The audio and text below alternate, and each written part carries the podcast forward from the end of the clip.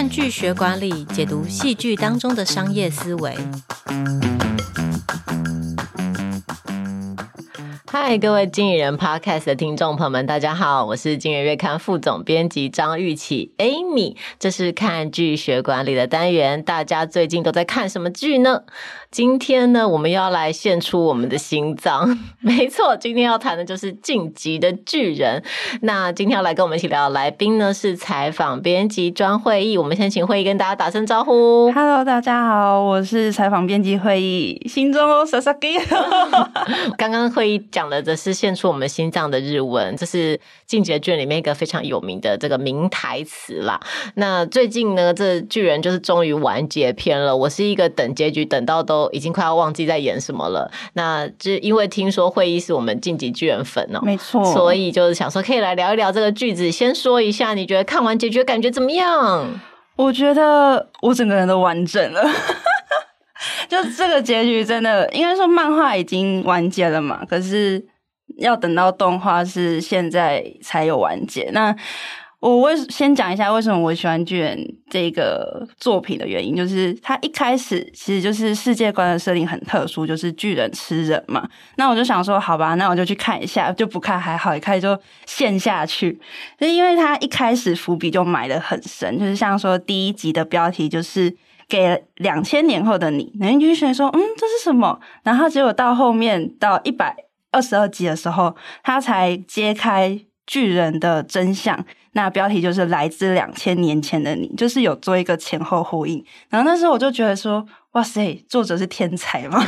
作者是这个剑山创。然后其实这两集的标题它是相当关键的，因为给两千年后你其实是从一个非常关键的角色出来的视角。嗯、那这个后面这个标题来自两千年你，就是给我们这个。男主角的一番话就对了。那《进击的巨人》其实是在我们刚刚有提到，在十一月的时候迎来完结篇，所以这已经首播长达十年的播映，真的相当的长。那漫画呢，也是从二零零九年开始连载，到二零二一年才完结，全球累计销量是突破一亿本，非常非常多，所以可以让大家知道它是一个非常非常受欢迎的剧。那如果你还没看过的话，我们先请惠议跟大家很快的简介一下。这故事的背景，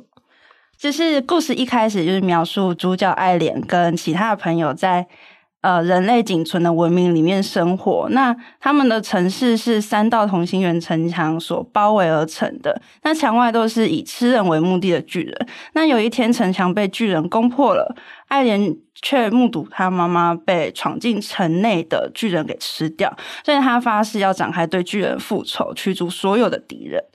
这个故事的开头，因为为了要录这个 podcast，我也从头开始又重刷了一次，嗯、觉得前面其实是蛮正常的。一部漫画就是觉得王道漫画，王道漫画就是我们要对付巨人啊，然后这个男主角慢慢的成长跟学习杀敌的技巧。对对对，但没想到你到后面就会发现，完全就是觉得神展开，因为你后来你会发现，这个城墙内的世界只是一个世界的很小一点点而已，嗯嗯，城墙外之外，其实才是有一个真正很庞大的世界。而原本你会认为，就是主角是为了要杀巨人，但是后来会发现。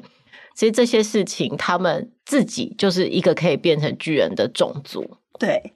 那所以这就牵涉到我们今天要讲第一件事情哦。我们这次在讨论这个 podcast，想要跟大家分享第一个思考，就是从这个角色或者是情节的反转，就会知道，在故事里面或在现实生活中，你不一定永远都是对的，然后你可能也不是这个世界的英雄，因为。我们都在自己的故事里可能扮演自己的英雄，但是其实你在真实生活里，每一个故事，每一个现在在发生的事情，每个人可能都认为他是这个世界的主角。嗯，那每个人都会有自己说这个故事的方式。那我觉得他其实是很想在这个故事里面去强调说，你可能在一个更广大的世界观里面，你未必是对的，或是你未必是错的。嗯，进击的巨人其实它分成墙内篇跟墙外篇。那动画是在第四集开始，就是用墙外的世界来做视角。那它就是描述有现代文明的马雷人正在和其他国家战争。那就是因为这样子的视角翻转，就是让读者意识到说，哎，谏山创他不只是做出一个有巨人存在的世界，他甚至是以真实世界为基础的人类社会。那他。就是用这样的方式去描绘一部作品。那在墙外篇的时候，比起巨人吃人的这种很可怕的桥段，那其实作者刻画的是更多有关战争、人性跟价值观之间的拉扯跟碰撞。是说，我一直一开始在看墙外片，我想说我在看一个新的故事吗？对，就是完全不是原本大家想象的进击的巨人的样子。谏山创在接受 NHK 采访的时候，他曾经有说过，他作为一个想要讲故事给其他人的这个角色，他一直想要切换两种不一样的观点，因为以前很常在漫画里面看到说，主角就是作为正义的一方，那他就是要去打击坏人。那就读者的视角来说，主角就是对的，那对立面就是不好的，就是坏的，那就是他们就常常会成为反派。可是谏山创就是想要。并成这两种观点，他就是觉得，其实反派也有他们自己的故事，就是属于他们自己的故事。而且甚至于，其实爱莲到最后基本上就是最大的反派，对，还是全世界认为的反派。对，可是其实我后来有发现，在完结篇结束后，有蛮多的评论是真的是问说，你是爱莲派，就是你也许还是会支持爱莲去消灭整个世界，对、嗯，或者是你是站在这个原本是爱莲同伴的。一般人的对的视角，我我觉得这是大家得到结局的时候会有一个自己的解读。那其实我在看的时候会觉得很贴近现在的状况吗？虽然感觉一开始是架空的情况，我、嗯、我们小时候可能会觉得战争是一个。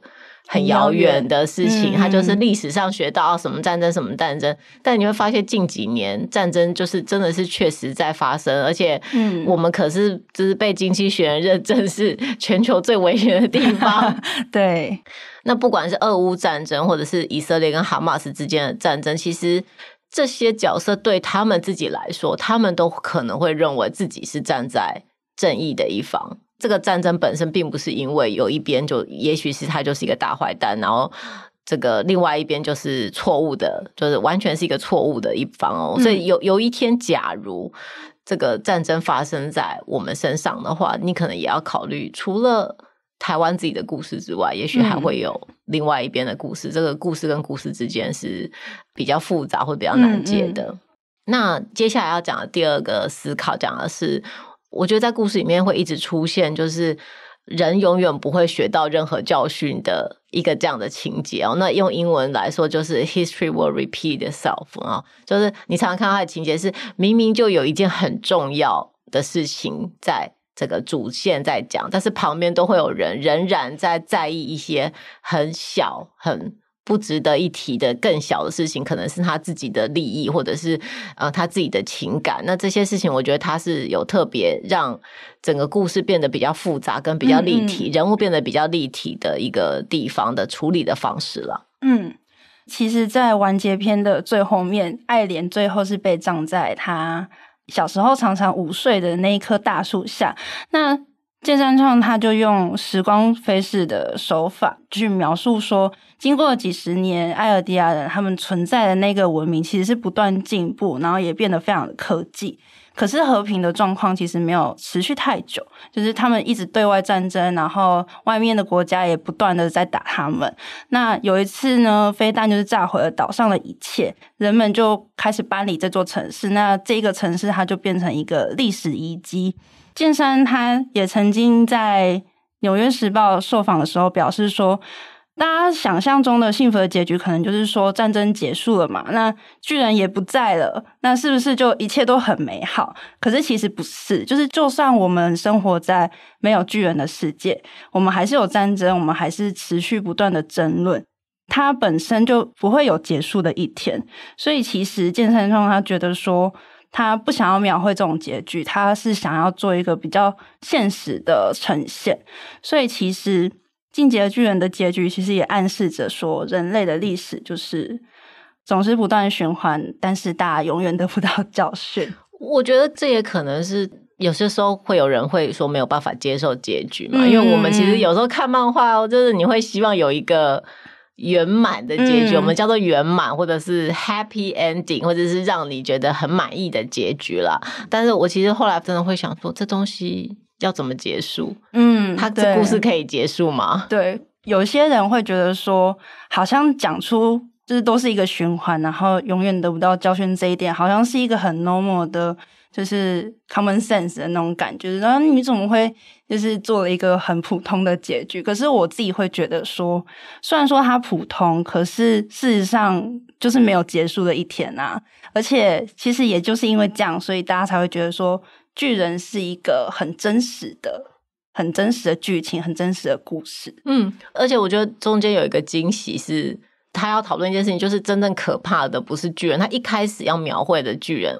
基本上是一个没有缺点的，嗯、就作为一个敌手是没有缺点的啦。然后，但是后来会发现巨人根本就是人变成的时候，他我觉得他就是试着要把这个议题。倒回到人的身上，我觉得你你真的要对抗的事情不是巨人，而是人跟人之间的对抗。对，这个在后来的故事里面会有更强烈的这个感受。然后，然后前面刚刚提到战争，就让我想到另外一件事情，就是之前我在读那个《活出意义来》，它作者是一个犹太集中营里面的生存下来的一个故事。嗯，然后他就在这故事里面就讲到说，集中营里面会有发生各种不同可怕的事情嘛，然后。他在科学上其实是有一个漫长的讨论。你如果待过集中营，你可能会觉得这个世界上是不是人都是邪恶的？因为集中营里面的人是可以，就是是可以做出一些令人发指的事情。所以社会科学上有一个很长的讨论，是关于人到底是性善的还是性恶的。然后有很长一段时间，似乎我们都要保持着一个比较暗黑的观点，就是觉得。人当然是性恶，你你抱持着性善的观点，你是傻子吗？那哎，慧仪，你觉得人是善良还是邪恶的？我觉得它其实跟成长环境也蛮相关的，就像是《进击的巨人》他这种正反对调的呈现方式，其实在墙内篇的时候就有一个角色叫做莱纳，那他其实是墙外世界会变成巨人的人类，那他也是侵入者之一。那因为他小时候受到的教育就是说，墙内的人都是恶魔，所以其实不值得同情。那他进到墙内之后，他却发现说，这里的人其实根本就不是他想象中的那样，只是大家都很普通，都很单纯，就像我们一样。所以他后来就很痛苦，甚至还想不起来说，哎，他上一秒害他的同袍丧失性命。所以这件事情就让我觉得说。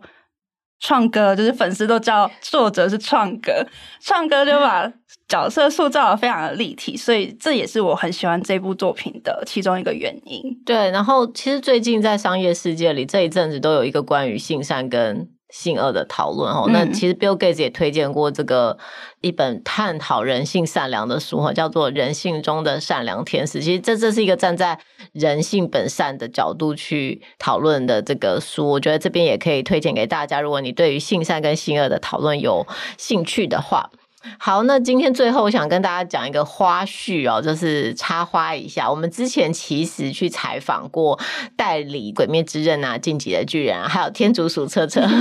的这个木棉花，那他就讲到说，其实这个《进击的巨人》，你会发现，你不管你在哪一个平台上。都可以看到，它是一个铺天盖地的行销方式。那这个行销方式其实是跟木棉花原本他想要的代理方式是有点关系的，因为它其实原本甚至在 YouTube 上是可以免费的看的。那你就知道说，在这个漫长的播映时间里面，如果你一直把内容的本身当做是商业模式的话，是常常可能最后就会漫画或者 IP 本身会失去人气。但是如果你是用这种比较广大的方式，甚至是可以免费看的话，那商业模式会变成是用周边的商品来变现了，所以今天其实，在我们录音的现场呢，嗯、这个我们的会议也带来了许许多多的这个 周边商品模型，兵长的模型。对，他为了要让我们的这个录音环境更有气氛，所以他也带来了兵长的模型，还有这个创歌的分镜稿赠品嘛，对不对？对，所以所以就是可以让大家知道，我们今天就最后小小的插花讲了一下这个木棉花的商业模式哦。好，那如果今天喜欢我们的内容，请你在下方按赞。有什么其他的剧希望我们可以聊的，也可以在下面留言推荐我们好看的剧，让我们疗愈身心、逃避现实的同时，也可以一起思考工作与人生的意义。那今天我们看剧学管理的 Podcast 就讲到这边，拜拜，拜拜。